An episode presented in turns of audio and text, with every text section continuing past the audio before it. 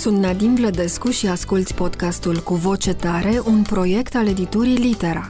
Vă invit la o discuție liberă și cuprinzătoare pe teme dintre cele mai actuale din domenii variate: cultură, educație, psihologie, mediu, sănătate, dileme sociale. Veți asculta conversații convingătoare și puncte de vedere bine argumentate ale unor oameni care au un cuvânt de spus în mediul cultural și în societate. Un podcast în care ideile se confruntă cu voce tare. Bun găsit la Cu Voce Tare, podcastul editurii Litera. Sunt Nadine Vlădescu și astăzi vorbesc cu Orlando Nicoară, un personaj pe care toată lumea îl cunoaște, o persoană în carne și oase, care anticipează ideea de antreprenor. Am vrut acest subiect și l-am vrut pe el drept invitat, pentru că nimeni nu știe în general ce este un antreprenor, în sensul foarte practic. Ce face un antreprenor, cu ce se ocupă, ce face el toată ziua? Toată lumea probabil se gândește că un antreprenor face bani și invariabil se trezește foarte devreme dimineața, ceea ce este și cazul lui Orlando Nicoară, om de media, om de publicitate, dar în primul și în primul rând cititor. Acesta este și motivul pentru care astăzi îmi face o mare plăcere să stau de vorbă în sfârșit cu Orlando, antreprenor și cititor. Bun găsit și bine ai venit la Cu Voce Tare. Mulțumesc mult că ai acceptat invitația mea și a editurii Litera. Bine te-am găsit, mulțumesc și eu pentru invitație. Spune-mi, te rog, ca să elucidăm misterul dintr-un început și după aceea, dacă vrei să-mi dai mai multe detalii despre această meserie fascinantă, dar despre care nu știe nimeni mai nimic. Ce este un antreprenor și cine este antreprenorul Orlando Nicoară?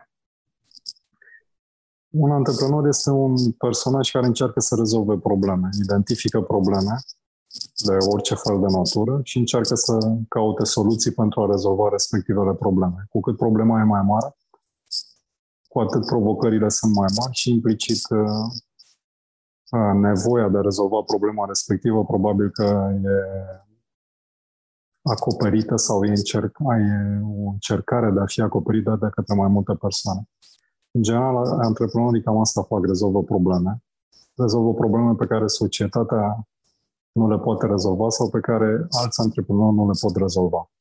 Elon Musk, de exemplu, e un antreprenor care încearcă să rezolve mutarea omenirii pe Marte, care a preluat contractele de a transfera, de a transporta astronauții americani pe stația orbitală.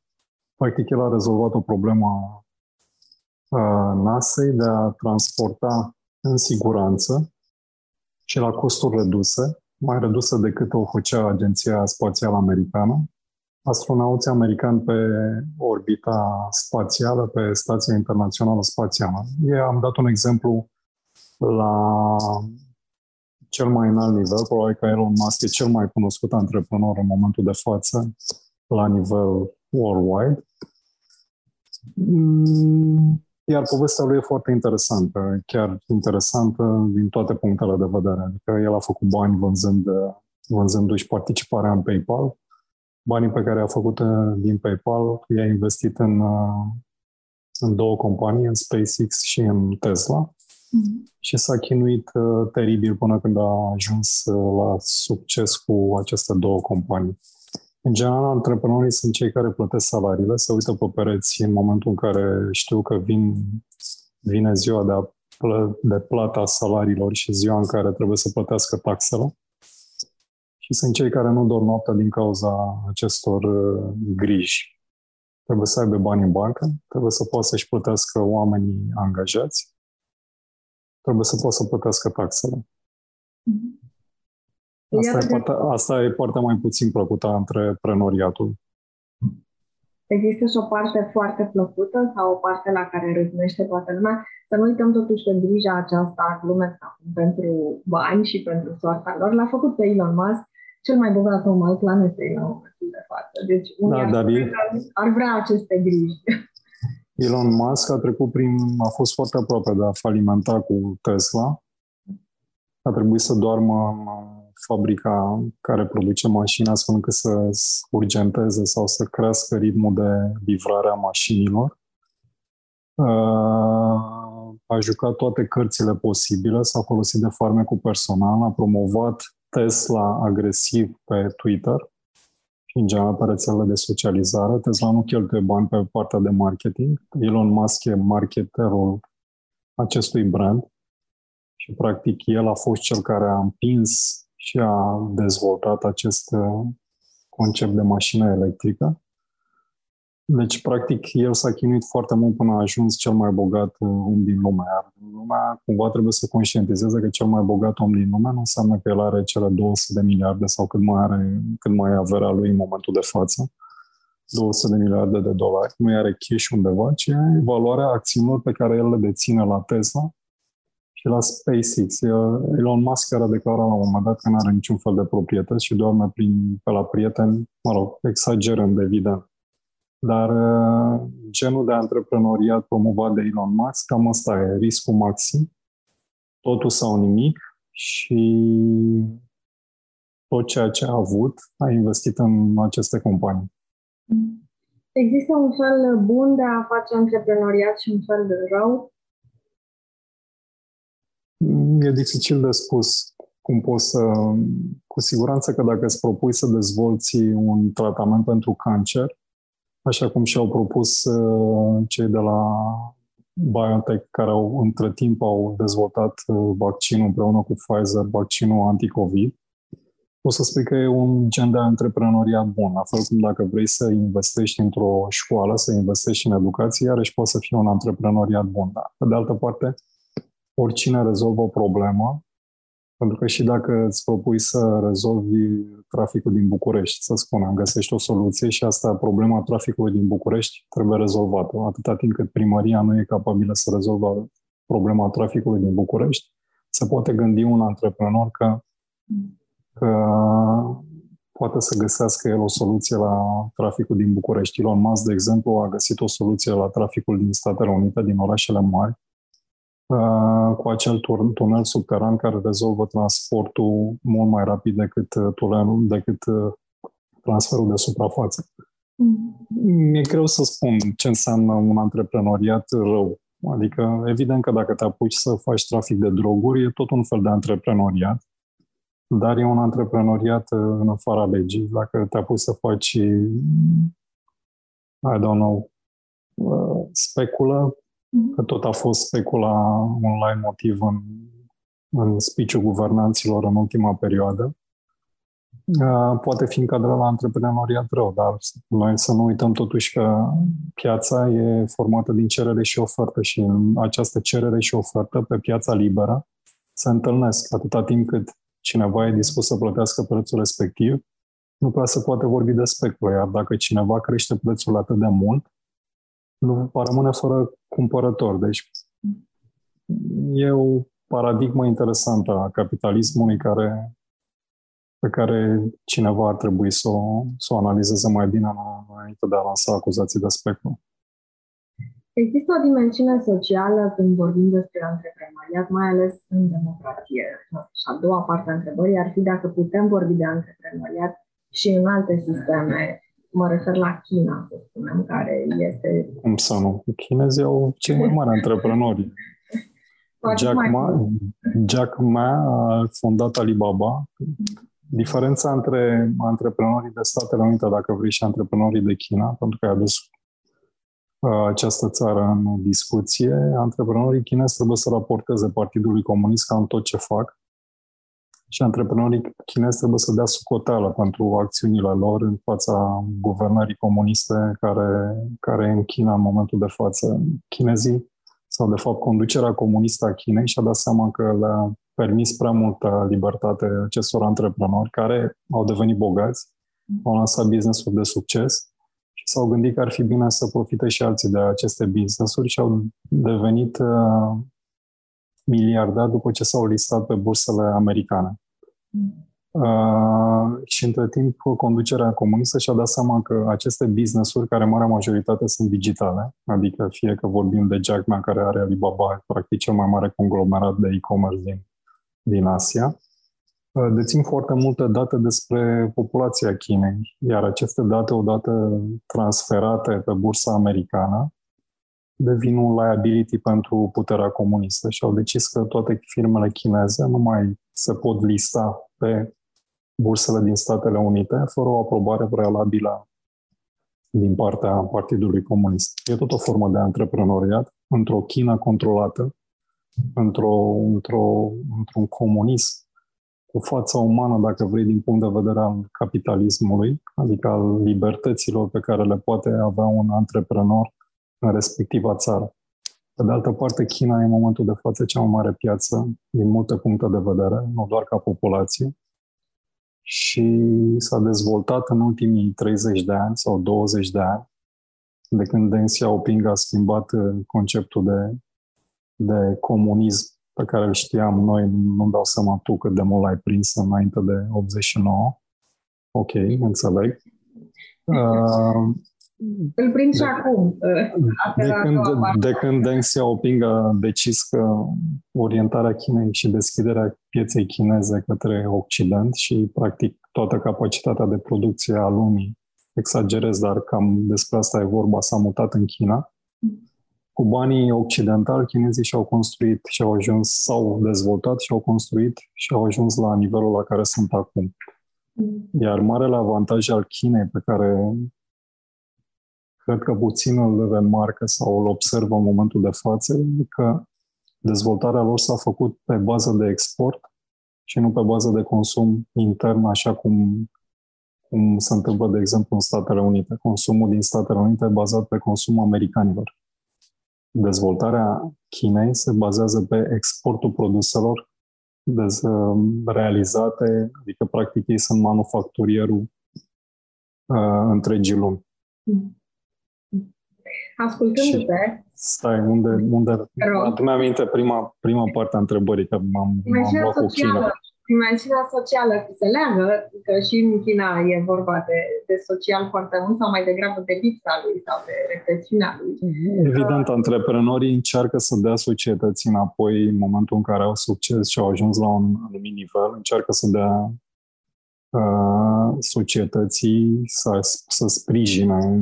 Discutam azi cu cineva la prânz că cei de la Harvard, de exemplu, care au absolvit Harvard și au ajuns la un anumit nivel, se întorc înapoi către către această universitate americană și donează milioane de, de dolari pentru a crește mai departe și a dezvolta alți antreprenori, alți oameni de valoare, astfel încât să pay back ceea ce ai obținut uh, altul la rândul tău.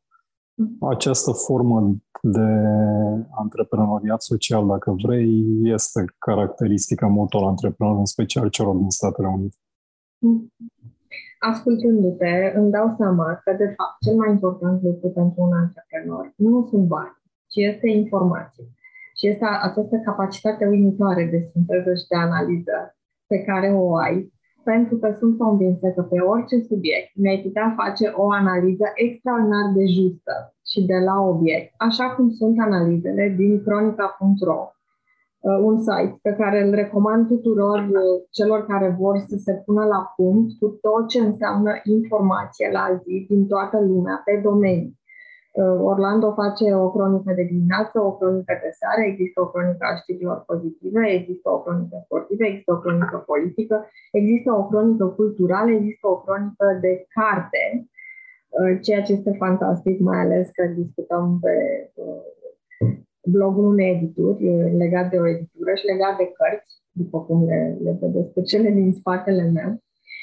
Cât de mult timp îți ia să faci această sinteză și uh, în câți ani ți-ai făcut mâna pentru experiența asta, pentru că bănuiesc că îți ia mult timp să aduni toată informația, dar uh, nu stai uh, ore în șir, îți ia doar puțin, instinctul tău funcționează ca să înțelegi ce este important ca știre și ce nu și cum poți folosi informația. Și asta legat și de ce înseamnă să fii antreprenor în România, pentru că nu văd o, o lipsă de legătură între cele două, mai ales în personalitatea ta ca antreprenor. Cred că acest instinct te-a ajutat de foarte multe ori în a vedea clar ce merită și ce nu, ce informație poate fi folosită și ce mă, mă înșel? Bun, aș face câteva precizări că sunt importante. Nu pot să vorbesc chiar pe orice fel de, studi- de subiect. E o exagerare a ta, dar îți mulțumesc pentru într-un fel, eu, felul, eu care, da, fel, felul în care m-ai prezentat. Încerc să fiu cât mai, cât mai informat, citesc zilnic, probabil undeva, sau nu neapărat că le citesc, ci văd titluri, cam o mie, o mie și ceva de știri îmi trec prin fața ochilor, mă trezesc destul de dimineață, undeva între patru și cinci și până undeva în jur de șapte citesc uh, pe Twitter. E tool-ul meu principal de informare, unde urmăresc alți oameni interesanți, alți oameni care sunt mai deștepți decât mine și alți oameni de la care am posibilitatea să învăț, plus uh, principalele surse de informare oficiale de afară. Citesc foarte mult în zona de politic și în zona de business și din punctul ăsta de vedere, ca om de media care are deja o experiență de douăzeci și patru de ani în online și în media, da, îmi dau seama când, când o știre e importantă și când o știre mă poate, sau o informație pe care o citesc mă poate ajuta în activitatea mea. Referitor la cronica punct ro, eu scriu cele două cronici, cronica de dimineață și cronica de seară. Cronica de dimineață e un rezumat a ceea ce citesc eu și mi se pare suficient de interesant pentru a fi citit și de alții. Restul de cronici, inclusiv cronica de carte, sunt realizate de alții, alții colegi, alții parteneri, care eu având doar meritul că cum, cumva le finanțez, adică plătesc pentru aceste cronici, cronica punct ro fiind pe proiectul meu, un proiect cu care aș vrea să ies la pensie undeva într-un orizont de timp și de care să mă ocup. Pe Facebook-ul meu am scris, de fapt eu sunt perceput ca un jurnalist, ceea ce e o greșeală pentru că n-am fost niciodată jurnalist. Mi-ar fi plăcut să fiu, dar așa cum am scris pe, pe cronicul, pe, pe Facebook-ul meu, dar pe Facebook în general sunt perceput ca un jurnalist. Mi-ar fi plăcut să fiu jurnalist, nu sunt jurnalist, n-am fost niciodată un jurnalist, am uh, activat ca manager de presă, am uh, lansat ca antreprenor două produse uh, în zona de business și de, de știri, două produse de media, profit punct ro și news punct ro. Am pus umărul și am finanțat aceste două produse, dar nu sunt jurnalist și n-am fost niciodată jurnalist. Acum, referitor la întrebarea ta, da, după douăzeci ceva de ani și după ce am condus atât de mult, după experiența pe care o am ca manager, să spunem, de, de media, o să-mi dau seama relativ ușor care informație este, este importantă, care informație e manipulativă, care informație încearcă să vândă mai mult decât ar trebui să vândă și așa mai departe. Deci, practic, nu am renunțat la, indiferent că e weekend, indiferent că e luni, marți, miercuri, sâmbătă sau duminică, în fiecare dimineață am acest ritual, dacă vrei, între ghilimele, de a citi și de a încerca să mă informez. Pentru că tot ai vorbit de programul ăsta care este foarte dur, presupune o disciplină extraordinară. Nici nu te întreb dacă ai fost mereu matinal sau ți-ai impus lucrul ăsta. Am fost mereu matinal și căutându-mi cumva întrebarea de ce am fost matinal, ți-am spus de anii petrecuți în comunism, părinții mei mă trezeau undeva la cinci dimineața pentru a merge să merge la alimentară, să luăm, să fiu și eu prezent, astfel încât, ținând cont de rația zilnică pe care o aveam în anii respectivi, să pot să iau un iaurt în plus sau o sana în plus sau un litru de lapte în plus. Pentru că dacă mergeam toți, toți însemnând tata, mama și eu, primeam evident mai mult, mai multe alimente care erau o raritate în vremurile respective. Și da, pentru... Cred că ăsta e un motiv pentru că mi-am format acest, această depindere, mi-am format-o de atunci. Asta însemnând, hai să zicem, șapte opt ani, cât aveam la momentul respectiv. Și când, când uh, ei se duceau la patru dimineața să lase sacoșa cu sticle la coadă, ca să spun așa, iar eu mergeam, pe mine veneau și mă trezeau, mă, mă trezeam probabil undeva în jur de cinci șase și mergeam și eu în momentul în care venea mașina cu, cu lactate. Iar în facultate am,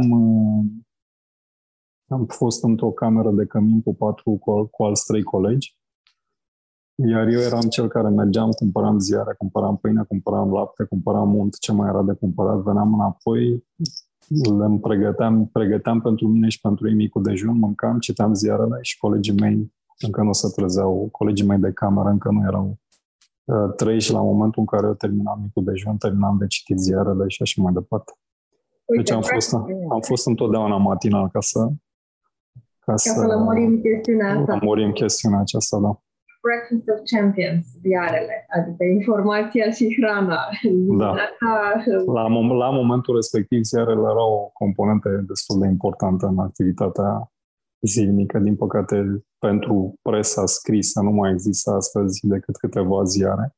Din păcate, pentru societatea noastră nu mai sus, care nu susține presa așa cum ar trebui să o susțină și care, din punctul meu de vedere, e o problemă. Adică dacă ne uităm la top o sută companii sau top cincizeci companii din România, susținerea lor, susținerea presei din partea lor e minimă sau inexistentă, ceea ce e un lucru, hai să nu spunem grav, dar e un lucru neplăcut, pentru că presa este uh, stâlpul, unul dintre stâlpii unei democrații funcționale și din punctul ăsta de vedere, în momentul în care nu ai o presă puternică, nu poți să, să ai pretenția că e o democrație puternică.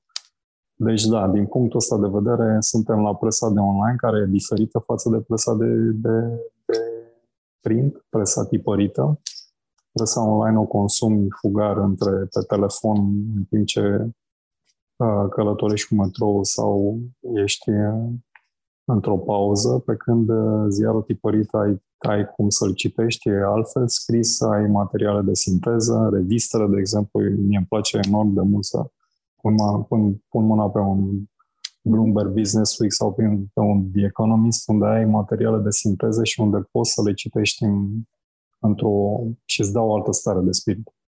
Mai ales că sunt un produs finit. Adică știi că la un moment dat informația de acolo se termină și chiar ai reușit să o asimilezi, pe când online scrolluiești la infinit.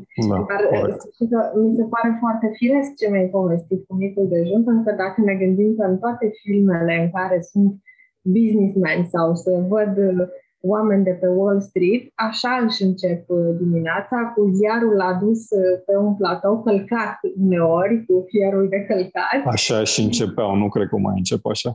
Da, și, și știi că face snack ziarul când îl deschid și da. Îl citesc și cu tartina, cu pâine prăjită, cu unt alături, poate și caviar din când în când.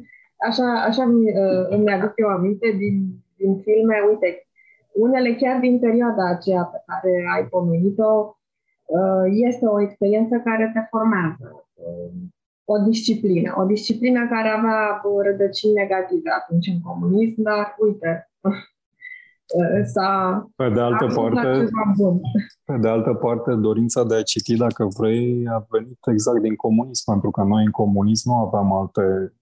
Distrare. Modalități de a ne distra. Adică televizorul era de la opt la zece odă comunismului. Era Mihaela ca desen animat de la șapte cincizeci, dacă nu mă înșel, timp de zece minute în fiecare zi. Mai aveai gala desenului animat weekend și ăla când, când îl aveai. Deci, practic, nu, nu aveai ce să faci. Aveai cărți de citit, mai aveai niște pifuri sau niște rahanuri sau niște Spider-Man care mai circulau prin, prin România aduse de afară, nu, nu prea aveai ce să, cum să te distrezi și, bineînțeles, băteam mingea toată ziua pentru că era și sănătos și era și distractiv. Zâmbesc pentru că pifurile și rahanurile, bine, pifurile fiind revista Partidului Comunist Francez, avea un regim. Eu, eu, iartă-mă că te întrerup, foarte târziu am aflat că piful de fapt era revista Partidului. Am zis, a, nu mai, gata, arunc Or, colecția. Oricum nu știam franceză la momentul respectiv, ne uitam ca, ca mâța în calendar pe, pe ilustrații, dar... Era într-adevăr, a devenit un brand, la fel cum și Rahan a devenit un brand din acele vremuri.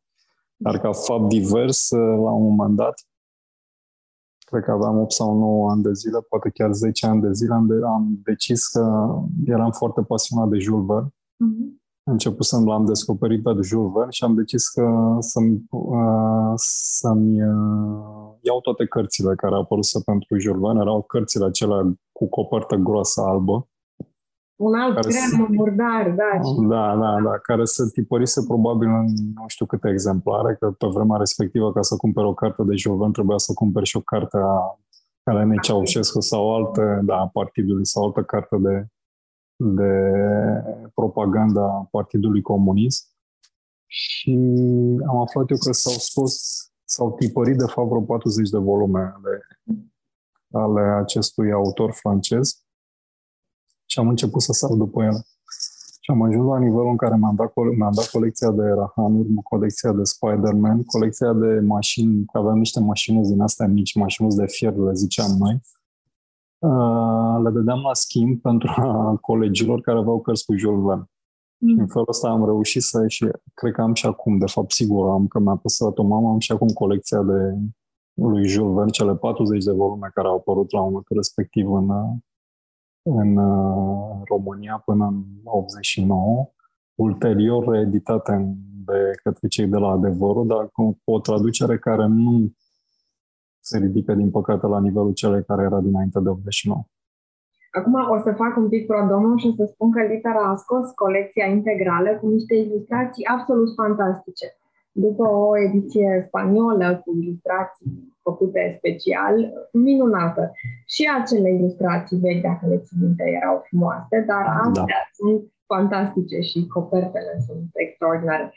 Mă gândesc că îmi place foarte mult ce îmi spui, pentru că iată cum se face un antreprenor cu lectură, cu informație, cu lectură, nu neapărat cu dorința de a face bani sau cu dorința de a fi primul, pentru că pentru cineva care este foarte tânăr și își pune în minte, gata, o să fiu milionar, foarte, foarte mulți gândesc așa, nu cred că ăsta este un parcurs. Să te gândești cum să speculezi mai bine, dar uite, specula, că tot ce vorbeai de asta la început, era bună și la, în comunism. Era pentru că rezolva multe probleme. Dar să știi că antreprenorii, iartă-mă, antreprenorii în general nu spun gata, mă fac antreprenor pentru că vreau să devin milionar sau vreau să devin miliardar. Ei încearcă să rezolve lucruri, iar în momentul în care lucrurile funcționează și rezolvarea funcționează și problema pe care ei o rezolvă e suficient de importantă, banii vin ulterior. Adică, practic, nimeni sau nimeni. Cred că generația tânără în momentul de față se gândește că da, decât să muncesc opt ore pe zi, Uh, mai bine mă gândesc cum să rezolv o problemă sau cum să fac o aplicație sau cum să devin următorul Elon Musk, mm-hmm. să fac un startup exact, uh, pentru că cu siguranță vor, uh, voi deveni mai bogat sau voi avea succes sau ceva de genul ăsta. Antreprenor, antreprenoriatul e complicat, mai ales când, când angajezi alți oameni, când ești responsabil de alți oameni, când ești responsabil de familiile unor oameni. Antreprenoriatul este destul de complicat pentru că, așa cum ți-am spus la început, trebuie să fii sigur și să ai grijă ca mereu să ai bani în bancă pentru a plăti salariile oamenilor respectivi care au încredere în tine. Poate că unii dintre ei își părăsești joburile. De exemplu, am citit de dimineață ceva extraordinar. Coinbase, una dintre cele mai mari platforme de criptomonede, de exchange de cripto- criptomonede din Statele Unite, a decis zilele trecute să înghețe toate angajările, dar mai grav, a decis să-și retragă ofertele pe care le-au făcut unor, unor oameni care și-au părăsit la rândul lor alte joburi și au acceptat oferta lor sau care au venit în Statele Unite să studieze și în momentul în care au acceptat oferta implicită aveau, aveau asigurat o viză de, de ședere în Statele Unite. Deci, practic, în momentul în care te joci cu viața unor astfel de oameni, e destul de, de... ai o presiune foarte mare în luarea deciziilor și implicit antreprenorul trebuie să ia decizii zilnic. Deci mai degrabă jonglează cu responsabilități decât cu... Responsabilitățile sunt toate, responsabilitățile sunt aproape în exclusivitate la el, mai ales în primele etape ale startup-ului, în primele etape ale, ale, ale afacerii, ale business-ului, când el trebuie să fie și director de resurse umane și director financiar și director de marketing, să aibă grijă de, de, toate, de toate componentele respectivului business, pentru că poate nu își permite să angajeze un director financiar, poate că nu își permite să angajeze un director de marketing, dar poate că are doi, trei oameni angajați cu care, cu care a dat, a startat acest business. Faza de început a antreprenoriatului e foarte poetică, dacă vrei, foarte frumoasă, dar foarte dificilă. E foarte frumoasă pentru că este un mediu în care toată lumea trage tare, e un heirup al, și e un entuziasm al startului, care ulterior trebuie coordonat și transformat într-un, într-un business. Pentru că la început antreprenorul fie pune bani personal și își riscă banii personal, fie are o finanțare din partea unor investitori și atunci trebuie să dea cumva, cumva un raport al acelor investiții, fie își convinge prietenii să investească în, în respectiva afacere și el este cel care conduce business-ul, ia deciziile și e responsabil de ceea ce, ce se întâmplă cu acea afacere. Care ai spune că ar fi calitatea, sau hai să zicem calitățile câteva unui bun antreprenor, mai ales în perioada asta de început? Este curajul cea mai importantă calitate? Trebuie să fie temerar? Evident, că... evident că îți trebuie curaj pentru a face acest pas. Adică, practic, tu ții soarta, propria soartă în propriile mâini, deci depinzi de tine. Asta e un lucru, dacă vrei, cred că pozitiv. Aș spune că efectiv depinzi de tine, efectiv depinzi de acțiunile tale, ești responsabil de ceea ce se întâmplă, nu dai socoteală. Dacă vrei unui alt șef, nu dai socoteală cui, altcuiva, nu ai un, un șef care să-ți spună ceea ce, ce faci, tu ești uh, propriul tău șef.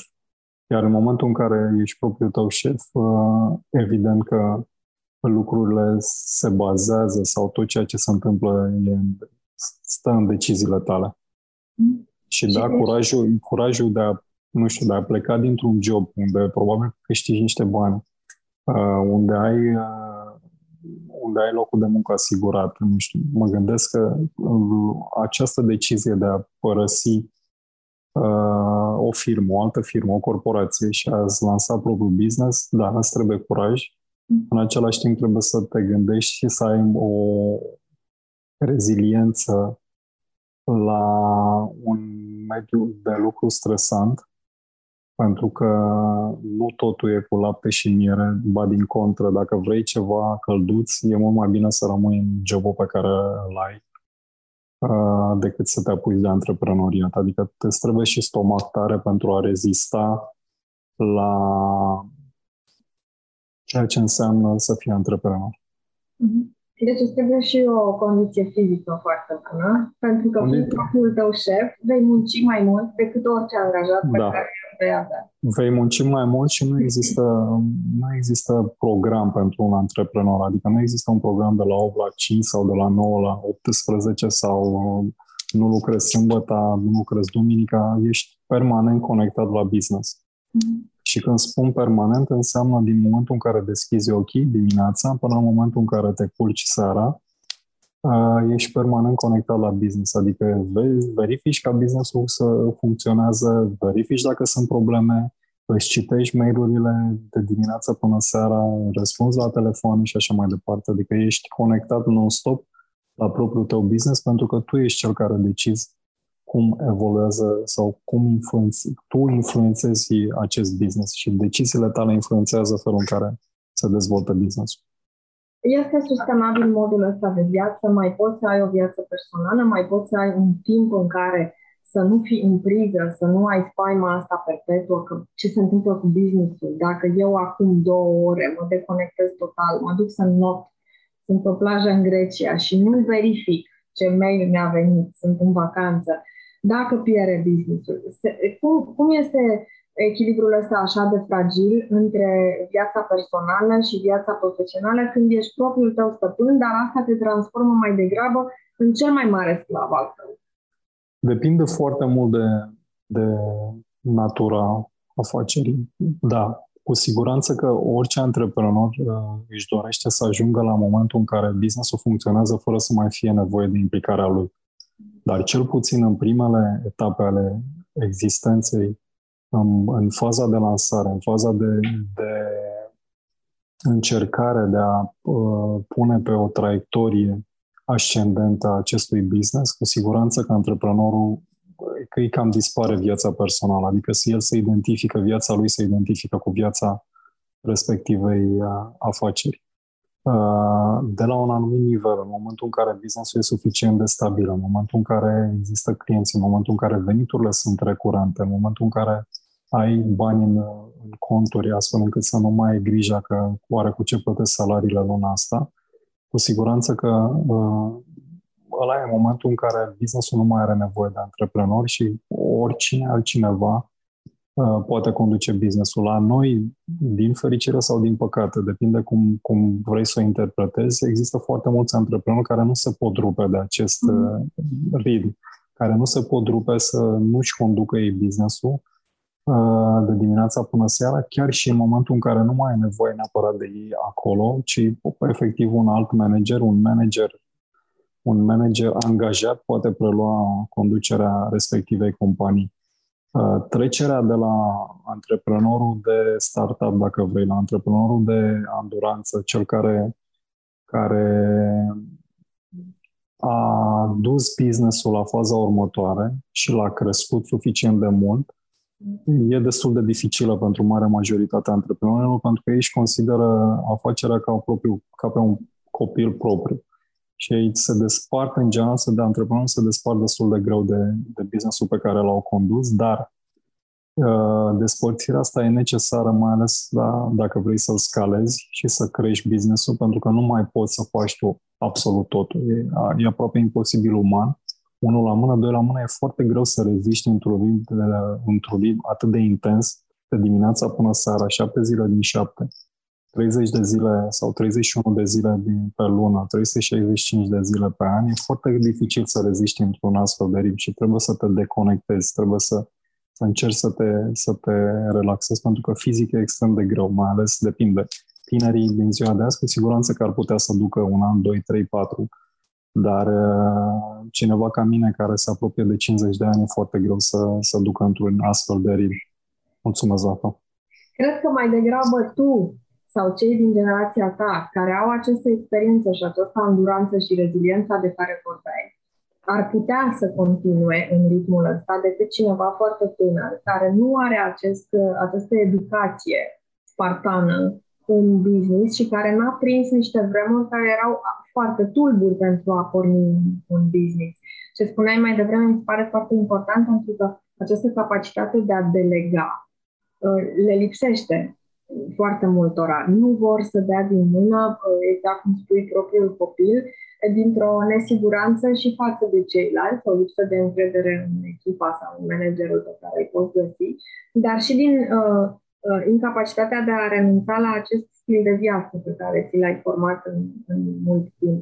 Ca să înțelegem mai bine cum e să fii antreprenor în România, pentru că mi se pare o experiență total diferită de aceea de a fi antreprenor, cum ziceai, în Statele Unite sau în China. Spune-mi, te rog, cum te curge o zi din viața lui Orlando Nicoară după momentul trezirii? Te trezești cu alarmă sau deja ți-ai format? Nu, nu mai, nu mai folosesc alarmă, dar nici nu mai țin minte când am folosit ultima alarmă. Dar ce aș vrea să precizez apropo de, de ceea ce ai spus tu, foarte mulți antreprenori nu vor să delege pentru că ei consideră că doar ei pot face respectivul job, respectivul task, doar ei îl pot face, ei pot face cel mai bine, nu există altcineva care să, să-l facă mai bine decât ei. Asta unul la mână, doi la mână, e foarte greu sau aproape imposibil să scalezi un business câtă vreme nu te înconjori de oameni mai deștepți decât tine și câtă vreme nu încerci să crești lângă tine oameni care să te poată înlocui. Temerea cea mai mare a antreprenorilor e că ei vor fi înlocuiți sau că ei nu pot fi înlocuiți de altcineva. Și despre generațiile actuale, interacțiunea mea cu generațiile tinere, în special cu generația asta digitală care e crescută în ultimii douăzeci douăzeci și ceva de ani, e destul de interesantă. Uh, ei sunt o generație care sunt foarte atenți la timpul lor liber. Adică sunt, sunt, își, își prețuiesc efectiv timpul lor liber. Dacă noi am fost o generație sacrificată, generația de după optzeci și nouă, generația care practic a construit ceea ce se întâmplă, ceea ce există astăzi în România, Generația care lucra pe optzeci de dolari sau pe o sută de dolari pe lună și lucra de dimineață până seara și e o generație care noi suntem arși într-o formă sau alta. Eu pot să recunosc faptul că lucrând douăzeci de ani în acest ritm, putem să ne considerăm o generație de care am ars. Uh, ars în sensul că ne-am, ne-am cam ars sinapsele, ca să, să, să exagerez puțin. Generația asta tânără, în momentul de față, e o generație extrem de atentă cu timpul lor liber, adică nu sunt dispuși să lucreze mai mult de șase, șapte, opt ore pe zi, nu sunt dispuși să renunțe la timpul lor liber. Dacă au un task care ar putea să fie terminat sau durează mai mult decât, decât programul de lucru, în momentul în care s-a terminat programul de lucru și închid toate, adică nu au prioritizare, nu au, nu Nu înțeleg să rezolve o problemă rămânând peste program, chiar dacă programul, evident, orele respective ar fi plătite suplimentar și așa mai departe. Adică dacă ei au ceva de făcut și la ora cinci s-a terminat programul, iar la ora cinci și cinci se, și-au programat să se întâlnească cu iubita sau cu prietenul sau cu prietena sau cu prietenii și să meargă într-un pub, la film, la teatru, habar n-am, nu știu, și-au făcut ei programul, ei nu vor renunța la programul respectiv pentru a rămâne să lucreze, adică practic timpul lor liber e extrem de prețios. În prima etapă, când m-am confruntat cu, cu aceste lucruri, am zis, bă, n-am înțeles. Și chiar, chiar am, am privit așa cu reticență. Pe urmă am stat și m-am gândit și am spus, ei au crescut altfel. Iar în momentul în care crește altfel e un lucru absolut normal. Iar acest lucru e absolut normal în societățile vestice, care după închiderea programului, practic, te, te trimit acasă.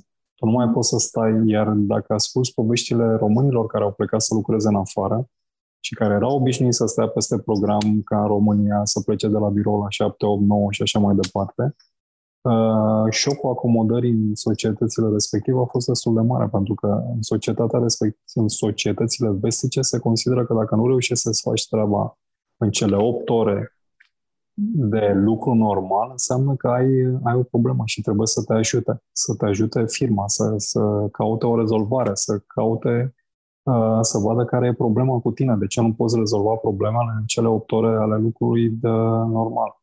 În firmele de afară este foarte importantă relația uh, și timpul liber pe care angajații trebuie să-l petreacă cu familia. Se acordă o importanță extrem de mare acestui timp liber în care angajatul trebuie să, să petreacă cu familia, să petreacă cu prietenii, să se deconecteze, să se relaxeze și să fie pregătit pentru o nouă zi de lucru. Deci, practic, da, acum... După câțiva ani, după câțiva ani am,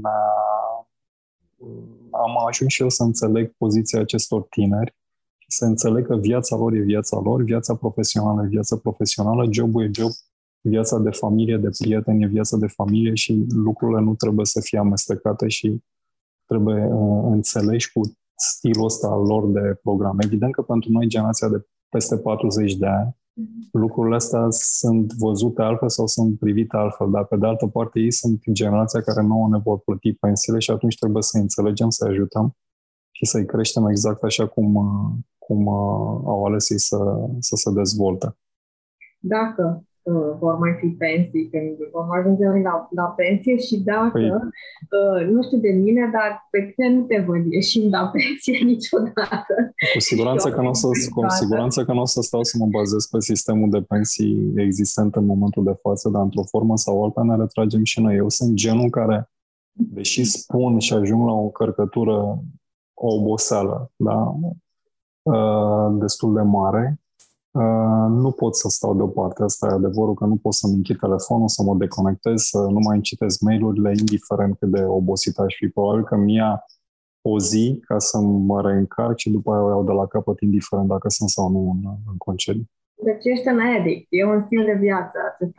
Asta e, asta e stilul de viață cu care m-am obișnuit, e stilul de viață cu care, cu care sunt obișnuit, e stilul de viață pe care e greu să nu mai schimb la, la vârsta pe care am revenit la întrebarea ta.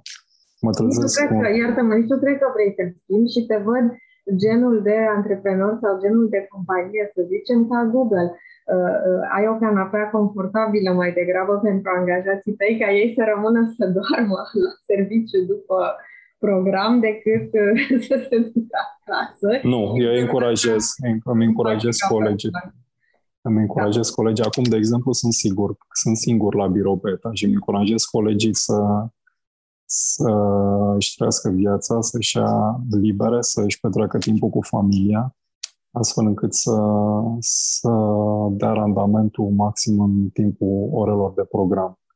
Și chiar e o recomandare pentru toată lumea să, să încerce să facă lucrul ăsta, pentru că e suficient când ne-am sacrificat noi în ultimii treizeci de ani, nu chiar treizeci, nu doar în ultimii douăzeci și patru de ani, dar generația care a intrat în câmpul muncii după nouăsprezece optzeci și nouă, e suficient de mult cât ne-am chinuit noi în, în primii douăzeci și ceva de ani de după Revoluție, pentru că, practic, în momentul de față putem să spunem că România e cumva, deși, de fapt, Banca Mondială ne-a trecut în rândul țărilor dezvoltate și atunci ne-am, ne-am schimbat și noi, nu mai suntem o țară de lumea a treia.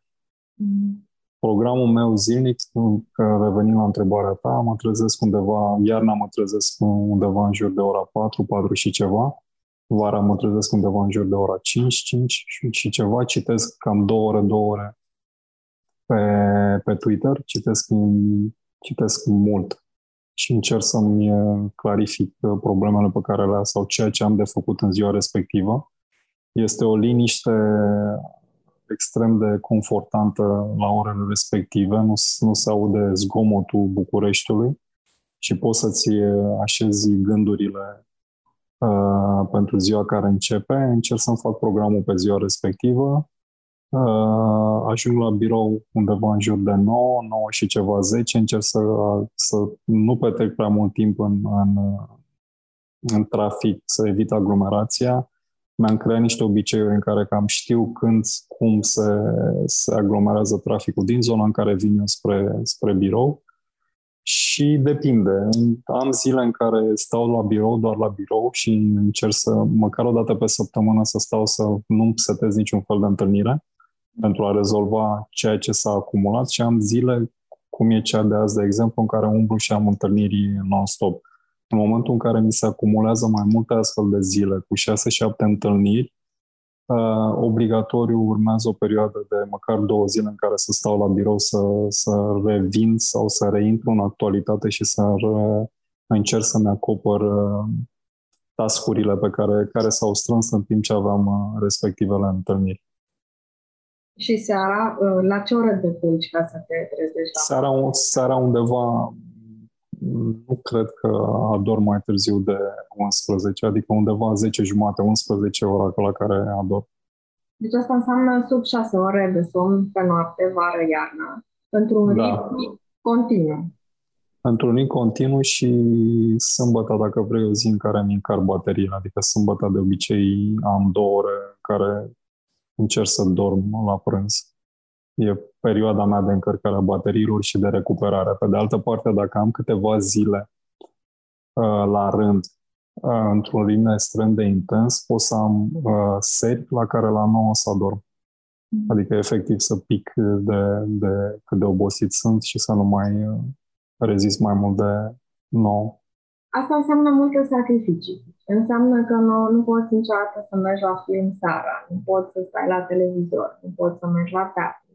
Nu poți să ieși cu, cu prieteni în oraș și să stai până la unu noaptea. Uh, merită lucrurile astea? Uh, simți că faci un sacrificiu renunțând la ele sau dimpotrivă sunt niște chestii futile care nu interesează? Nu te interesează pentru că e mai important scopul acela de a rezolva uh, probleme. Revin la lucrul ăsta pentru că este lucrul pe care mi l-ai spus primul și la care revii. Un antreprenor, în definiția ta de până acum în discuția noastră, este un om care rezolvă probleme. Da, un antreprenor, asta e definiția, un antreprenor încearcă să rezolve probleme. Depinde ce înseamnă merită. Pentru mine, în momentul de față, eu am avut, dacă vrei, nopții pierdut în timpul studenției. După studenție, mergeam în cluburi, mergeam în discoteci, că la, la noi se spuneau în perioada aia că cluburile se numeau discoteci. Uh, am avut cluba, care era club. Mai puțin, cluba, da, mai puțin cluba care era club. Adică am ajuns la o vârstă la care nu mai simt nevoie de a, de a sta până la unu sau două. Evident că sâmbătă asta mă duc la o nuntă Venus, la unui bun prieten. Evident că voi sta până mai târziu, dar chiar și așa, pentru mine, indiferent că mă culc la trei sau la două sau la... Nu pot să dorm mai mult. N-am cum să... Organismul meu deja e setat să se trezească dimineața de vreme. Deci chiar dacă mi-aș dori să, să am alt stil de viață, e foarte greu să-mi schimb stilul de viață din momentul de față. Pe de altă parte, dacă vreau să mă întâlnesc cu prietenii, mă întâlnesc cu prietenii. Dacă vreau să mă întâlnesc cu prietenii, mă pot vedea în timpul săptămânii la un prânz, pentru că toată lumea trebuie să mănânce. Găsesc modalități de a... De a zilele trecute am fost plecat din țară în, ieșind la, la un meci de fotbal. Adică există modalități prin care plec în vacanță în timpul iernii destul de mult, adică evit să-mi iau vara vacanță, dar plec iarna, o perioadă mai lungă în care încerc să, în perioada în care nici iarba nu crește dintre, dintre cincisprezece decembrie și zece ianuarie, când lumea își cam trage obloanele și se trăiește sărbătorile de iarnă. Am modalități prin care să, să... Adică nu sunt un robot, așa cum spunea cineva și tot insista că am un ritm de robot. Nu sunt chiar un robot, am modalitățile mele prin care să mă, să mă relaxez și să îmi trăiesc viața. Nu te văd deloc un robot, pentru că în afară de o organizare extraordinar de bine pusă la punct ca să fii antreprenor, mi se pare că trebuie să ai și foarte multă creativitate ca să jonglezi cu toate lucrurile astea și să găsești timpul optim și pentru somn, și pentru relaxare, și pentru acest prânz, iată, toată lumea mănâncă până și antreprenorii. Trebuie să fii foarte creativ. Și asta înseamnă să ai tot timpul mintea în alertă. Cum faci să-ți recuperezi spațiul mental din când în când? Pentru că bănesc că nu-ți permite acest răgaz de a sta pur și simplu cu ochii în tavan și de a nu te gândi la nimic sau la ce ai next pe to-do list. Câte aplicații de care îți monitorizează listele de liste de liste folosești? Nu, să știi că nu folosesc. Mi setez în calendar cam tot ce am de setat și îmi scriu când am ceva de scris. Am avut multe nopți, foarte multe nopți în care mă trezeam la trei dimineața și mă uitam în tavan în căutarea unor soluții. În general, mintea unui antreprenor sau mintea mea, dacă vrei, nu, nu pot să generalizez din punctul ăsta de vedere, caută și întotdeauna se gândește la alte și alte și alte și alte uh, soluții sau la alte business-uri sau la alte oportunități. Cea mai mare problemă a unui antreprenor e focusul. Să se concentreze la problema pe care a început-o.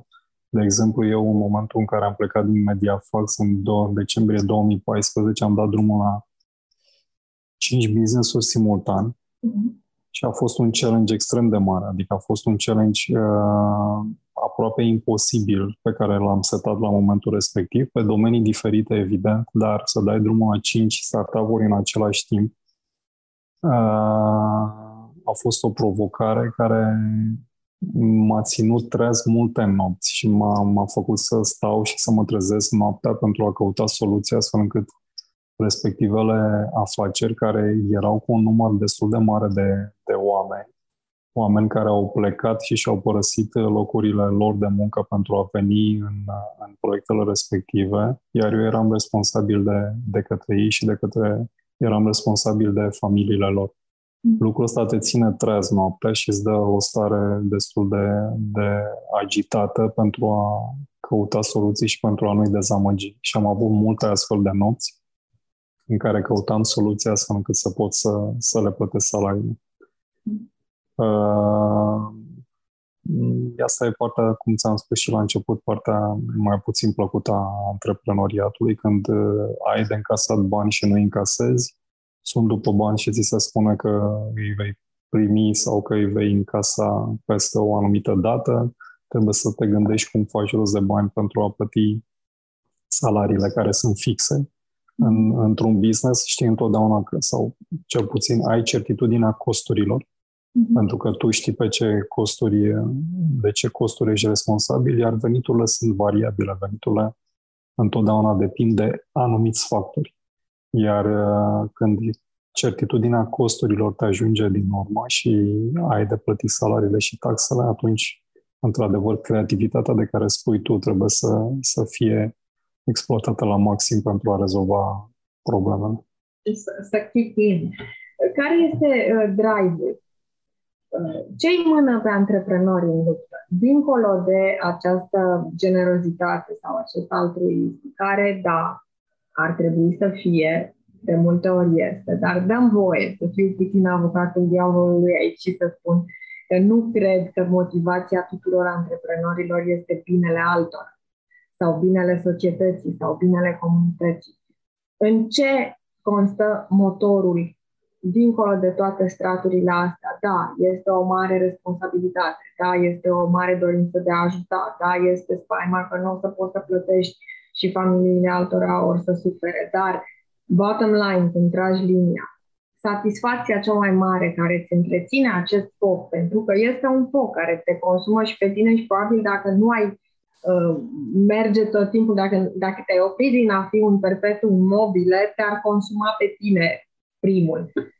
Cum, uh, cum ajungi la esența motorului unui antreprenor? Care este satisfacția supremă?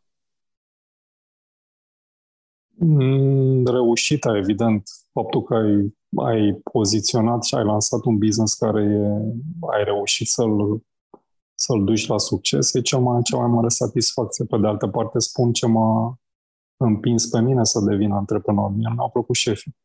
Nu mi-au plăcut cei care să-mi spună cum să fac sau cei care să-mi dea ordine și așa mai departe. Deci, din punctul ăsta de vedere, în momentul în care În momentul în care am avut parte și de joburi adevărat cu șefi care m-au lăsat să fac, să dezvolt businessurile, să le dezvolt businessurile, dacă vrei, patroni, fie de presă, fie, fie de fonduri de investiții, care m-au lăsat să, să construiesc și să dezvolt businessul ca și cum ar fi al meu.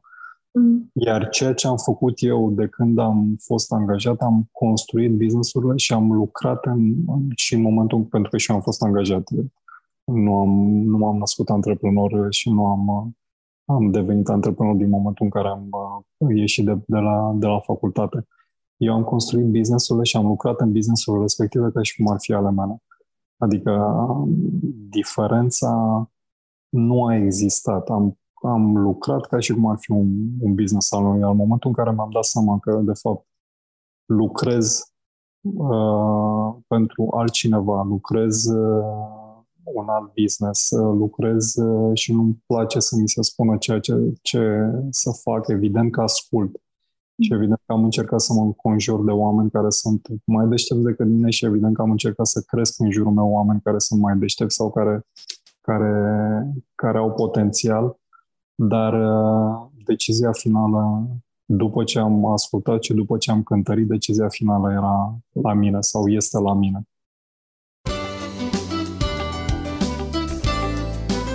Ascultați Cu Voce Tare, un podcast al editurii Litera.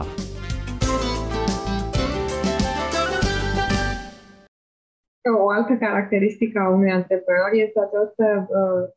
respingerea autorității. Trebuie să fie temerar. Dacă vrei, da.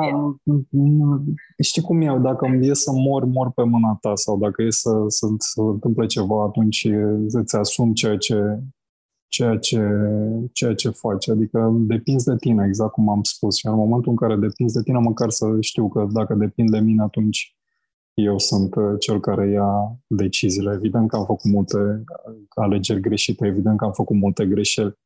Dar asta fac parte din experiență, din tăbăcirea de care ai parte ca antreprenor. Evident că am pierdut bani, evident că am luat decizii de business care nu au fost cele mai inspirate, dar practic asta te întăresc și te învață.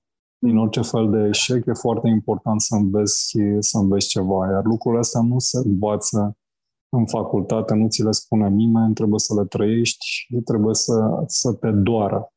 În momentul în care te doare, înseamnă că ai luat o, ai luat o decizie greșită. În momentul în care te doare, înseamnă că trebuie să înveți din decizia respectivă, pentru că, în final, decizia ta te-a dus către direcția respectivă, care a fost greșită. Și trebuie să ți-o asumi.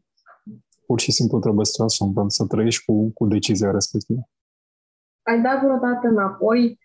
Există vreun moment în cântărirea unui business sau cântărirea unei situații de business în care spui, acum mă opresc, nu merg mai departe, sau dimpotrivă există un point of no return, dacă am ajuns aici, nu mai am încotro și trebuie să continui?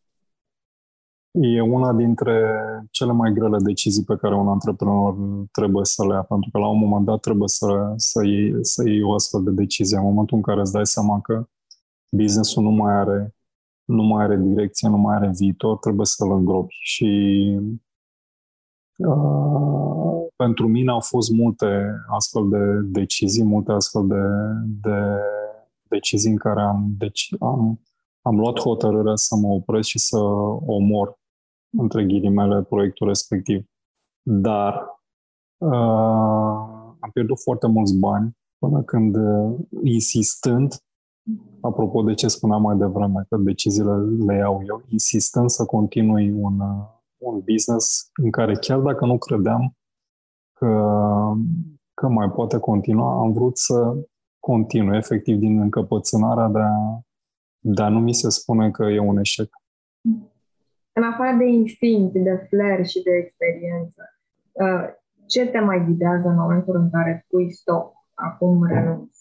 Informația, informațiile în general, felul în care arată datele, analiza business-ului. Întotdeauna, ca antreprenor, trebuie să, să fii conectat la ele, să-ți urm, să o faci o analiză, atât financiară, cât și de business, de perspectivă a, a afacerii. Și antreprenorul, în general, trebuie să se ghideze mai puțin pe emoții și mai mult pe date. Adică din momentul în care datele îți arată că ești pe direcția greșită, ori corectezi, ori omori, ori schimbi, ori te adaptezi. Emoția, din păcate, emoția e foarte puternică la, la antreprenori. Emoția de a renunța la propriul copil, a renunța la un business în care ai crezut, a renunța la o idee, a renunța la ceea ce ai construit până la momentul respectiv, e o decizie foarte greu de, de luat. Mai ales în primele etape ale antreprenoriatului, adică pentru cineva care abia s-a apucat de antreprenoriat, e o decizie foarte dificilă. De la un anumit moment încolo, după ce ai avut doi, trei, patru, cinci eșecuri, devine, devine o decizie foarte, uh, hai să nu spunem ușor de luat, dar devine o decizie normală. Sau rezonabilă, când mai intervine. Și sau rezonabilă, da. Am vorbit de probleme și de soluții și de București și de cum îți adaptezi programul și viața de antreprenor la București. Care ar fi trei soluții pe care le-ai propune pentru București? Pentru că mă gândeam la început, când ai pomenit de trafic, mai este o mare problemă, apa caldă, care tot revine, pe lângă multe alte probleme. Îți dai, îți dai seama că dacă nu au rezolvat primarii, dacă nu au rezolvat nici ușor, dacă nu au rezolvat-o primarii care au fost până în momentul de față în București, e greu să dau eu. Dar să știi, că, să știi că noi toți, ne, cei care suntem în București, mă refer, noi toți, într-o formă sau alta, suntem conectați la viața cetății și suntem implicați în ceea ce se întâmplă în acest loc, pentru că aici ne petrecem cea mai mare parte din viață și vrem ca lucrurile să, să funcționeze. Uh, e extrem de frustrant uh, să te lovești de niște probleme care ar trebui să fie rezolvate sau care trebuie să fie rezolvate și lucrurile nu, nu se schimbă. Sper totuși ca lucrurile, ținând cont că totuși București are un buget foarte mare, adică capitala țării are un buget, dacă nu mă înșel, de aproape două miliarde de euro pe an. E un buget, adică bani cumva există. Faptul că nu s-au făcut lucrurile la, la timp, faptul că s-au tărăgânat lucrurile, faptul că am ajuns din ce în ce mai mulți în acest, în acest oraș cu infrastructura din ce în ce mai complicată. Da, sunt probleme importante și nu vreau să fiu în pielea actualului primar, la fel cum nu vreau să fiu nici în pielea viitorului primar care va veni sau dacă va continua actualul primar. E un oraș cu multe probleme. E un oraș în care multă vreme, mulți ani, nu s-au adresat, uh, nu s-au corectat problemele care au apărut și am ajuns la nivelul la care suntem astăzi. Dar, să fim optimiști, ce aș face, de fapt, cea mai mare problemă pe care, pe, cea mai mare problemă pe care o resimt eu în momentul de față e aceea a spațiilor verzi, pentru că orașul e sufocat în momentul de față de clădiri. S-a construit foarte mult, s-a construit haotic uh, și e nevoie cumva de o, un echilibru în ceea ce înseamnă spațiu verde. Spațiu verde e important atât pentru noi, dar e important și pentru copiii noștri. Și e important pentru generațiile viitoare, pentru că dacă vom, vom fi într-un oraș sufocant, vom trăi într-un oraș sufocat de poluare și de...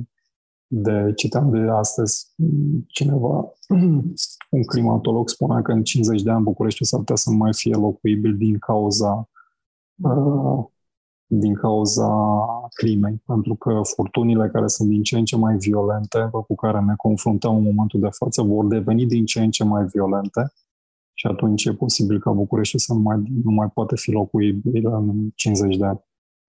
Deci astea sunt într-adevăr probleme importante, probleme cu care se confruntă administrația actuală. Pe mine mă sperie cumva că nu există o strategie de rezolvare a acestor probleme. De fapt, asta mă sperie mai degrabă decât faptul că, ok, pică, crapă o conductă, nu știu unde și mai rămâne un bloc cu două sute de familii sau două sute de apartamente fără apă caldă. Mă sperie lipsa unei strategii și lips, lipsa unei strategii, dacă vrei, naționale. Noi, generația asta care suntem așa numiți de creței, vom ieși la pensie, se va crea un, o gaură în ceea ce înseamnă forța de muncă. Nu există în momentul de față niciun fel de strategie națională care să înlocuiască această forță de muncă, muncă care va ieși la pensie în zece, doisprezece, cincisprezece, douăzeci de ani. La fel cum ar trebui să existe o strategie pentru educație, o strategie pentru sport, pentru că copiii nu mai fac sport astăzi. O națiune în care, în care generația tânără nu face sport va avea o problemă și o presiune pe sistemul de sănătate și lucruri care se leagă, din păcate, și care trebuie cumva adresate cât mai repede. Deci trebuie o, o viziune holistică. Este un sistem, toată societatea, Bucureștiul este un sistem cu toate lucrurile legate și soluția unui antreprenor ar fi de viziune, în primul rând. Asta înțeleg. Ce, de, de viziune și de, de punere în practică. Întâi trebuie să vedem ce anume avem de rezolvat, cum rezolvăm, să facem planul și să ne ținem de el. Pentru că dacă tot cârpim ceea ce s-a întâmplat în București în ultimii ani, s-a tot cârpit, va fi greu ca acest oraș să, să rămână la nivelul la care e în momentul de față. Și pentru asta fără, trebuie... scuze, fără, dezvoltare, fără o dezvoltare a infrastructurii și a ceea ce înseamnă a, nivelul la care București ar trebui să fie în, în acest moment. Și asta înseamnă, în primul rând, identificarea problemelor și ne întoarcem la cuvântul cheie, la cheia de boltă a unui antreprenor în viziunea ta. O să glumești și să spun că, de fapt, cred că mamele sunt cei mai buni antreprenori, pentru că ele tot timpul se confruntă cu probleme și trebuie să găsească soluții foarte bune, eficiente și rapide. Absolut. De asta s-a inventat internetul și de asta există forul, forumurile de discuții între mame, sunt extraordinare. Acolo se pun probleme de mămici, da.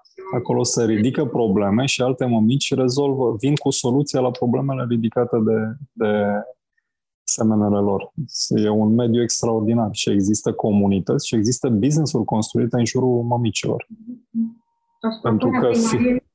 Spune, scuze. Pentru că fiecare mămică se confruntă la, un, la primul copil sau chiar și la următorii, se confruntă cu diverse probleme. Iar uh, schimbul de experiență care are loc online este fantastic. De asta spuneam că aș propune primăriei o echipă de intervenție mereu pregătită, echipa mămicilor. Da. Și ce spui, mi se pare că se leagă foarte bine de, de latura asta socială de care vorbeai și cumva și de latura antropologică, pentru că ne întoarcem la tipul de transmitere a informației, tipul tribal, vechi. Uh, it takes a village to raise a child și iată, uh, ca să găsești soluții la probleme de toate felurile, e nevoie de această comunicare uh, ca pe vremuri, de la foc aprins la foc aprins, din tundeal în tundeal, numai că acum mediul de transmitere este online. Mai am câteva întrebări, pentru că e fascinantă discuția, pentru că vezi de dedesubturile minții unui, unui antreprenor și cred că e foarte instructiv pentru toată lumea să știe cum funcționează uh, un om care chiar face lucruri și care chiar găsește... Mă, măcar încearcă. Asta este primul, prima etapă, fără asta nu se poate nimic. Există un decalog al antreprenorului? Mă rog, ad hoc, îl, îl gândim. Nu, nu putem, adică eu nu cred în liste, în decaloguri, în asta trebuie să faci, asta nu trebuie să faci. Evident că sunt chestii normale în orice fel de business. Evident că trebuie să te ghidezi, te ghidezi după niște principii, evident că trebuie să încerci să respecti principiile respective, dar nu, pot, nu putem să spunem că există un decalog și dacă acel decalog îl urmărești cu sfințenie, cu siguranță afacerea ta sau proiectul tău va avea succes. Nu există rețete, nu există rețete sigure și nu există rețete pe care să te poți baza în momentul în care, în momentul în care lansezi o afacere. Mm. Dar când vorbim de o afacere, de un business, merită să investești în orice? Sau sunt anumite chestii care sunt mereu bankable? Și, și la nivel de startup. Vezi că, vezi că la nivel de investi- investițiile sunt diferite față de antreprenoriat. Antreprenorul e cel care ia banii investitorilor uh-huh. și încearcă să dezvolte o afacere. Investitorii sunt cei care pariază pe antreprenori uh-huh. și pariază pe... pe afacerile lor. Adică sunt două lucruri complet diferite și dacă vrei sunt și două meserii, evident, între ghilimele diferite. Investitorii încearcă să găsească cei mai buni antreprenori, cei, acei viitori antreprenori, acei viitori Elon Musk, mm. care pot să, pot să schimbe lumea și care pot să le multiplice banii pe care ei au investit, în timp, în timp ce antreprenorii sunt cei care dau cu sapa și, și caută soluția astfel încât sau, sau caută, dacă vrei, succesul, uh, încercând să construiască business-uri uh, care să aibă succes. Deci sunt, două, sunt două tipuri complet diferite de, de personaje, de oameni, dacă vrei, investitorul și antreprenor. E adevărat că sunt mulți investitori care provin din zona antreprenorilor. La fel cum sunt și investitori care la un moment dat și-au suflăcat ei mânecile și au preluat uh, afacerea sau s-au implicat în managementul companiei în care au investit. Dar, în general, aceste două categorii sunt, uh, sunt bine delimitate și bine separate, fiecare cu poziția, poziția lui. Însă, pentru afacerile mai mici, atunci când investești la început proprii tăi bani și ești antreprenor, ai ambele laturi ale... Evident. Da. Evident. Atâta timp cât îți riști banii personal sau chiar riști banii părinților sau riști banii prietenilor și așa mai departe, orice fel de, orice fel de startup trebuie să aibă un capital de lucru cu care, cu care pornește la drum. Sau e așa numitul bootstrap în care efectiv o iei și încerci să... să construiești, să, să dai drumul la apă pe măsură ce, cu, ce sap șanțul. Adică e, e, partea, e partea dificilă a antreprenoriatului. Dar în momentul în, care, în momentul în care te gândești la un business, efectiv îți trebuie să-ți faci un plan de afaceri, trebuie să-ți construiești, construiești o proiecție financiară, trebuie să vezi exact care, de ce oameni ai nevoie, care sunt costurile, trebuie să te gândești la o proiecție financiară a veniturilor și așa mai departe. Adică e o, e o structură destul de complexă ca în orice fel de afacere.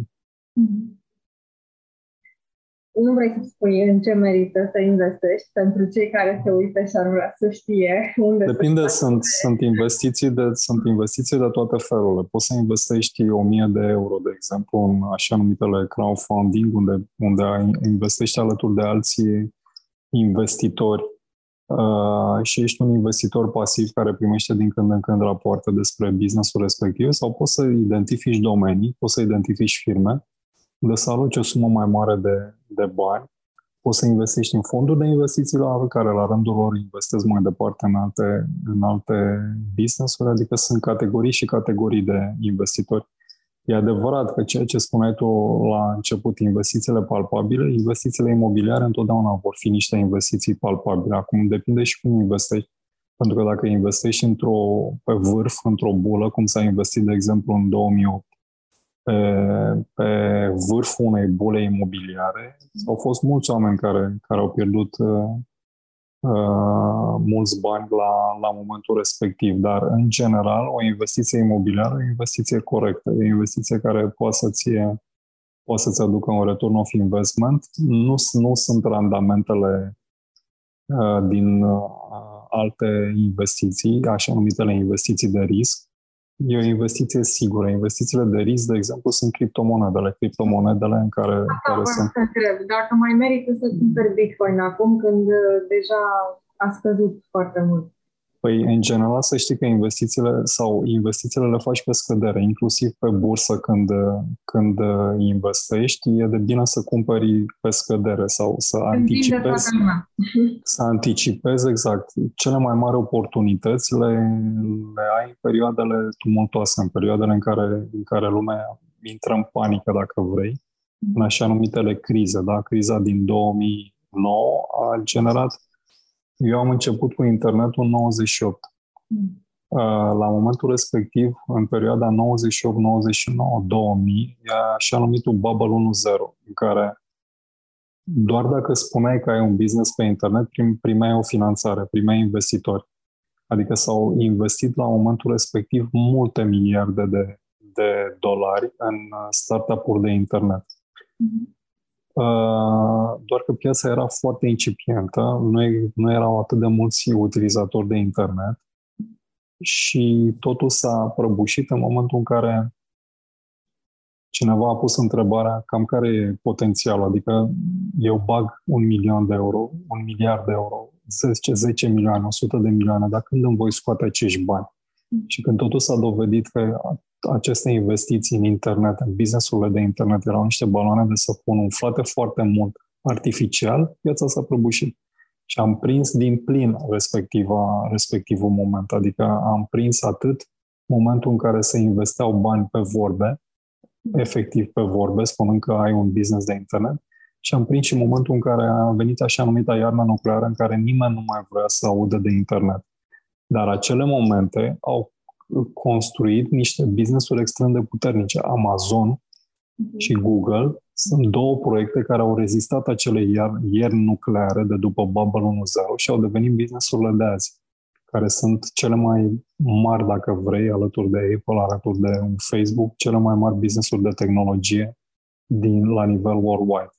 Deci oportunitățile apar în momentul în care alții se sperie și vând, și trebuie să-ți calculezi cu atenție pașii. Evident că asta nu înseamnă că dacă toată lumea vinde și tu cumperi, vei avea succes. Dar dacă analizezi momentul în care se, se oprește scăderea și dacă ești atent în ceea ce investești, poți să, poți să fii un investitor de, care să, să genereze un câștig. Dar, încă o dată, vorbim de investitori, nu de antreprenori.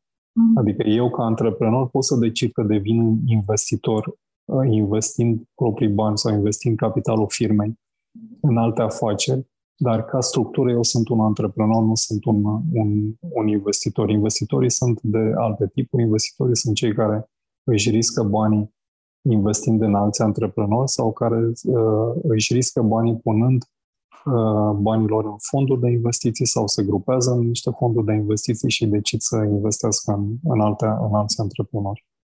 Relația asta antreprenor-investitor este una care se bazează foarte mult pe încredere. Și cred că încrederea e vitală. Evident. Ca în orice fel de relație, în orice fel de relație, încrederea e extrem de importantă, transparența e extrem de importantă. Tu te bazezi. De exemplu, eu, când am lansat unul din business-uri, m-am bazat pe promisiunea unor investitori care au spus că dă drumul la business și noi venim cu capitalul. Mm. Și m-am trezit că am dat drumul la business și n-a venit capitalul.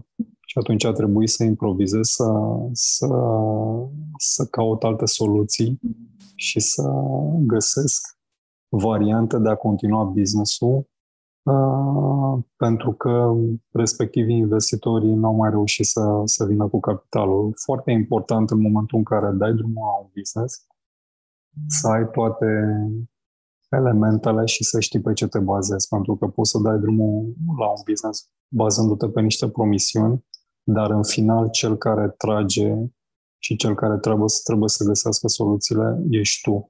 Și dacă te bazezi pe niște promisiuni care devin neonorante, pe cine ai convins să ți se alăture, nu prea îl va interesa că nu știu cine nu și-a onorat promisiunea de a, de a veni cu bani în respectivul business. El a venit pentru tine, n-a venit pentru că X, Y, Z, K ți-au promis ție că vor investi în business-ul respectiv. Și din punctul ăsta de vedere e bine să, când dai drumul unui business, să ai cam toate lucrurile puse la punct, să ai banii în bancă, și să știi că în cazul în care se ating niște milestone-uri stabilite de comun acord, voi primi finanțare, nu vei primi finanțare, care sunt condițiile pentru care, în general, un business ar trebui să aibă măcar șase luni de zile bani în bancă, mă refer la startup-uri, pentru costurile de operare. Asta viza întrebarea mea, de fapt, felul în care îți asiguri încrederea celorlalți ca antreprenor, ce este cel mai important ca să prezinți încredere? Reputația, experiența, rata de succes sau exact această chestie practică, să ai uh, o asigurare cu bătaie, uite cum spui tu, cu șase luni înainte, pe care să o poți și arăta. Adică dovada că ești rentabil sau că ești bankable, cum spuneam. În general, investitorii investesc în oameni. Mm. Investesc mai puțin, bine, investesc și în business sau și în ideea cu care te duci la ei, dar investesc în oameni, în capacitatea lor de a duce respectiva idee într-un proiect sau un serviciu viabil care va funcționa, pentru că, practic, investitorul îți dă un euro sau un leu și speră să câștige doi euro sau să câștige un euro jumate sau să câștige trei euro sau să câștige zece euro. Adică el se uită la tine și tu trebuie să-i proiectezi și să-l convingi că ești persoana care va reuși să-i multiplice bani. Foarte important. Investitorul, practic, când investește, investește în tine și investește în capacitatea ta de a-i multiplica bani. Și toate lucrurile de care, pe care le-ai menționat tu, experiență, toate uh, succesele din alte proiecte, sunt, contează extrem de mult. Deci, practic, tu te vinzi în fața investitorului și tu încerci să-l convingi că ești persoana care îi va multiplica banii. Când e, vorba, când, când e vorba de, evident, când e vorba de investițiile altor persoane în afacerea ta, când e vorba de banii tăi, tu trebuie să te convingi pe tine că ești cel mai potrivit să-ți multiplici proprii bani. Ceea ce uneori cred că poate fi mai greu decât să-i convingi pe ceilalți, mai ales dacă ești un antreprenor exigent și da. Foarte disciplinat. Vreau să spun că mai am doar trei întrebări. Okay. Două sunt literare, ca să ne întoarcem de unde am plecat, adică la cărți și la editură. Um, dar până atunci mă interesează, pentru că mi-ai vorbit foarte mult de Elon Musk, bănuiesc că altădată ne-ai fi vorbit mult de Steve Jobs. Dacă ai un model de antreprenor, poate să fie și local, sau un model de business uh, care să-ți grăiască sau pe care să-l fi folosit drept exemplu altădată, dar în special o persoană. Sunt mai multe persoane, e greu să mă raportez la o singură persoană. Steve Jobs a fost un geniu creativ, a fost un, un tiran cu proprii angajați și cu proprii colaboratori. Dacă citești, corp. Și cu propriul corp, corect, și cu propriul corp, inclusiv copilul, propriul copil s-a purtat uh, cum s-a purtat, dar uh, creativitatea lui și felul în care a gândit produsele și ceea ce a scos este extraordinar. Adică e greu să ai toate lucrurile bune într-o singură persoană și atunci poți să, înțelegi, poți să înțelegi faptul că Jobs a fost cum a fost ca persoană. În schimb, ca antreprenor, ca geniu creativ, a fost probabil pe cel mai mare. Bezos este extraordinar și felul în care a construit el Amazonul. Uh, mie mi se pare că Amazon în momentul de față este, dacă vorbim de business-urile de internet, probabil că este acolo lângă Apple, business-urile de tehnologie, dacă vrei, este acolo lângă Apple, unul dintre cele mai valoroase sau poate cea mai valoroasă companie. Bill Gates, iarăși, a avut tăria de a se retrage și a preda ștafeta și Microsoft în momentul de față este la evaluare pe care n-a atins-o pe vremea lui când era compania era condusă de Gates. Elon Musk este o forță. Elon Musk este o forță pentru că are acea ardere a antreprenorului și dorință de a, de a răzbate, dorință de a avea succes. Elon Musk este tipul modern de antreprenor în care el este produsul, el este compania, el o reprezintă, el este purtătorul de cuvânt, el este marketingul, el este tot. De, de, la, de, la, de la procesul de producție pe care îl controlează, de la a-și muștrulia angajații, de la a-i forța să-și depășească limitele și așa mai departe. El este genul de antreprenor care, care se identifică efectiv cu companiile pe care le, le conduc. Toți sunt antreprenori puternici, de la fiecare, dacă le citești biografiile și le citești trăirile și urmărești, pentru că Bezos, de exemplu, s-a retras din poziția de C E O la Amazon în condițiile în care vrea și el să cucerească spațiu, la fel cum o face Elon Musk. Jobs a murit, Dumnezeu să-l ierte, dar este, a lăsat o grămadă de, de lucruri minunate în, în urma lui. Bill Gates s-a implicat mult în zona de pandemie și investește într-o grămadă de startup-uri din diferite, din diferite domenii. Toți sunt remarcabili și toți au fost niște antreprenori modele de urmat, de la care să iei lucrurile bune și să, să încerci să-i urmezi. Dacă ar fi să preiei o singură afacere, un singur business dintre cele pe care mi le-ai pomenit, care ar fi? Amazonul? Amazonul, da. Amazonul, pentru că s-a diversificat extrem de mult, a ajuns cel mai, cel mai mare magazin electronic, dar în același timp s-a dezvoltat și în zona de tehnologie, a lansat divizia de cloud, acum a lansat, de câțiva ani a lansat divizia de publicitate și practic stă pe o bază enormă de, de date care pot fi valorificate și pe care se pot construi alte business-uri decât business-ul de e-commerce. Bine, și Jack Ma din urmă, să nu uităm că l-ai pomenit pe Jack Ma, s-a, Jack Ma s-a retras și datorită, din cauza, scuze, din cauza divergențelor pe care le are cu statul chinez, a intrat într-un cont de umbră voit, dacă vrei, adică practic el a, a intrat în atenția autorităților chineze și atunci a trebuit să facă un pas în, în spate. Dar Ma e un exemplu de perseverență și e un exemplu de, de ambiție dusă la extrem în tot ceea ce a construit. A devenit practic, a devenit practic, iartă-mă, a devenit practic prea puternic pentru, pentru Partidul Comunist Chinez, a, a, nivelul la care a dus el Alibaba. Doar că dragonul care doarme întotdeauna poate să aducă surprize și guvernul chinez îl poate scoate oricând de bara, dacă da. îi va folosi. Dacă îi va folosi, dar el în momentul de față a intrat într-o zonă în care preferă să stea în umbră. Îmi pare rău că n-am apucat, dar o să mai fie, sper, și o altă discuție, dacă nu te-am obosit foarte tare acum, și despre, să vorbim și despre oligarhii ruși și despre partea asta ascunsă a business-urilor din e foarte, ca o paranteză, dacă tot ai pomenit, e foarte interesant că primul business, sau de fapt al doilea business, NetBridge, unde am lucrat, mm-hmm. a fost înființat de un fond de investiții american în Rusia și a fost condus în Rusia de unul dintre oligarhii ruși, dacă vrei, uh, care a făcut bani din internet, a fost prim, unul dintre primii investitori care a băgat bani în Facebook la o evaluare foarte mare mm-hmm. și care a, practic a avut pe mâna lui banii multor oligarhi, multor oligarhi apropiați de, de Putin. Mai trăiește sau a fost... Este, este, este, este. Nu e supus sancțiunilor, e în momentul de față un om respectabil de afaceri. Cine și... e? Ok. Lasă-l așa. Trebuia să întreb. Da. Bun. Mulțumesc mult pentru lecția de antreprenoriat, lecția de business. Nu e lecție, nu. E importantă. Nu, nu, nu. Să nu exagerăm, sunt părerile mele, sunt trăirile mele, sunt, dacă vrei, ceea ce cred eu despre antreprenoriat. Nu este o lecție, nu vreau să dau lecții nimănui. Uh, mulțumesc pentru dialog și mulțumesc pentru că, că am avut... Iată-mă! Okay. Okay. Mai, câte, câte întrebări mai sunt? Două. Okay. Două mici.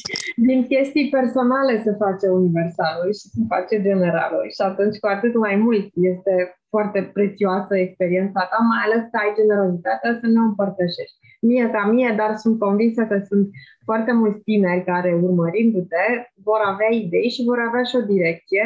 Și vor avea, cred, sper, sentimentul nevoii acestei rigori pe care tu o ai și pentru asta șapo ba oricând, pentru disciplina și pentru seriozitatea cu care iei lucrurile importante în serios, fără a te lua pe tine foarte în serios, ceea ce este un mare atu pentru un om care chiar vrea să facă ceva.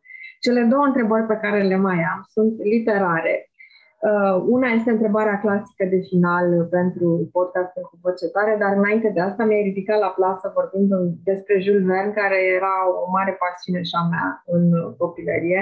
Și aș vrea să întreb, legându-l de Elon Musk, dacă ai fi pe urmele lui Jules Verne un antreprenor de genul Elon Musk, care să aibă și resursele unei viziuni care să te ducă, să-l ducă, iată că pe el probabil că îl va și duce, pe Marte, ce ai pune în practică din tot ce a gândit Jules Verne? Ce ți-ar plăcea să vezi făcut? În ce ai investit, uite, dacă ai fi și antreprenor și investitor, din tot ce a trecut prin mintea lui Jules Verne, care, să nu uităm, nu a părăsit niciodată Franța.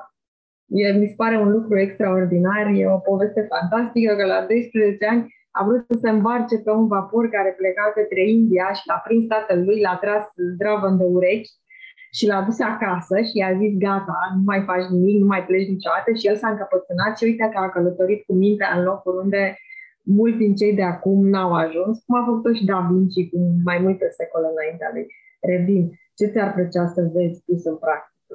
Jules Verne este o lectură obligatorie pentru, ar trebui să fie de fapt o lectură obligatorie pentru toți copiii care... vor să înțeleagă mai multe, vor să vadă altceva, vor să citească altceva. Pentru mine, Jules Verne a fost o descoperire senzațională. Citam, i-am citit cărțile cap-coadă la momentul respectiv. Iar, apropo de întrebarea ta, în momentul de față, dacă vrei, sunt fascinat și intrigat de univers, de cât de mare este universul și de cât de mici suntem noi. Adică, practic, dacă vrei, cu cât descoper profunzimea și magnitudinea. Am, avem și o cronică spațială care e făcută de un, un coleg pe care o citesc de fiecare dată cu, cu atenție și de fiecare dată mai apare câte o știre că s-a mai descoperit o exoplanetă la, de, la nu știu câți zeci de ani lumină sau sute de ani lumină de, de, de, de planeta noastră. Și mi se pare incredibil că noi să fim odată singuri în univers.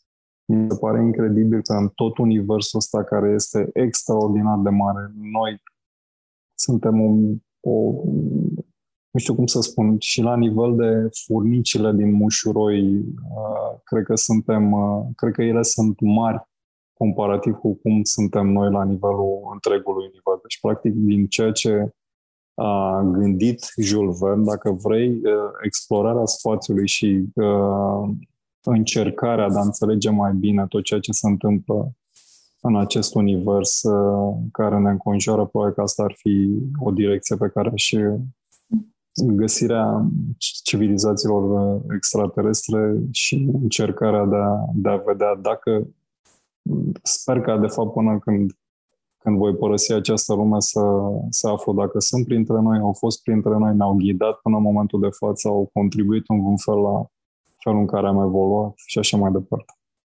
Sau dacă aceste creaturi extraterestre produc traficul infernal din București, să da. Uită spațiile verzi, ar putea fi lucrate de niște omuleți mici și verzi.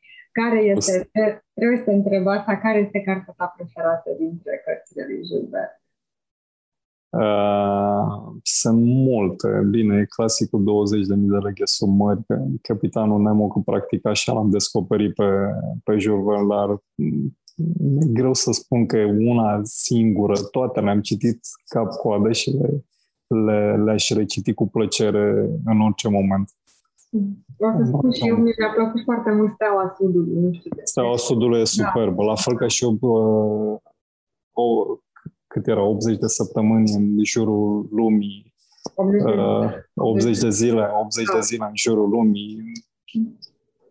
Castelul din Carpați, care iarăși a fost extraordinar când am descoperit-o. Sunt senzaționale toate. Un autor, repet, pe care copiii ar trebui să, să-l aibă, dacă vrei, la lectură obligatorie. Subscrii. Și multe, multe alte cărți importante să citească. Ceea ce mă aduce, iată, la ultima, ultima întrebare.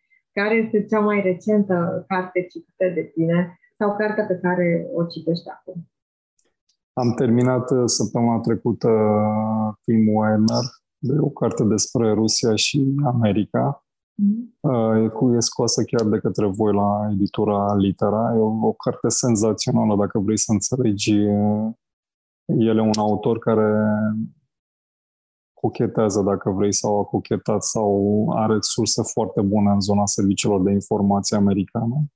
E o carte care, practic, urmărește conflictul dintre Statele Unite și U R S S Rusia de la sfârșitul celui de-al doilea război mondial, prin toate etapele trecute, fiecare președinte, cum Andropov, șeful K G B-ului la momentul respectiv și viitor secretar general al Partidului Comunist, a, a lansat conceptul de fake news în anii cincizeci șaizeci. Adică e o carte senzațională pentru cei care sunt preocupați cumva de, de zona asta. Și o carte la fel care mi-a plăcut și pe care am citit-o înainte de această carte a fost uh, Amurgul Democrației a lui Anne Applebaum.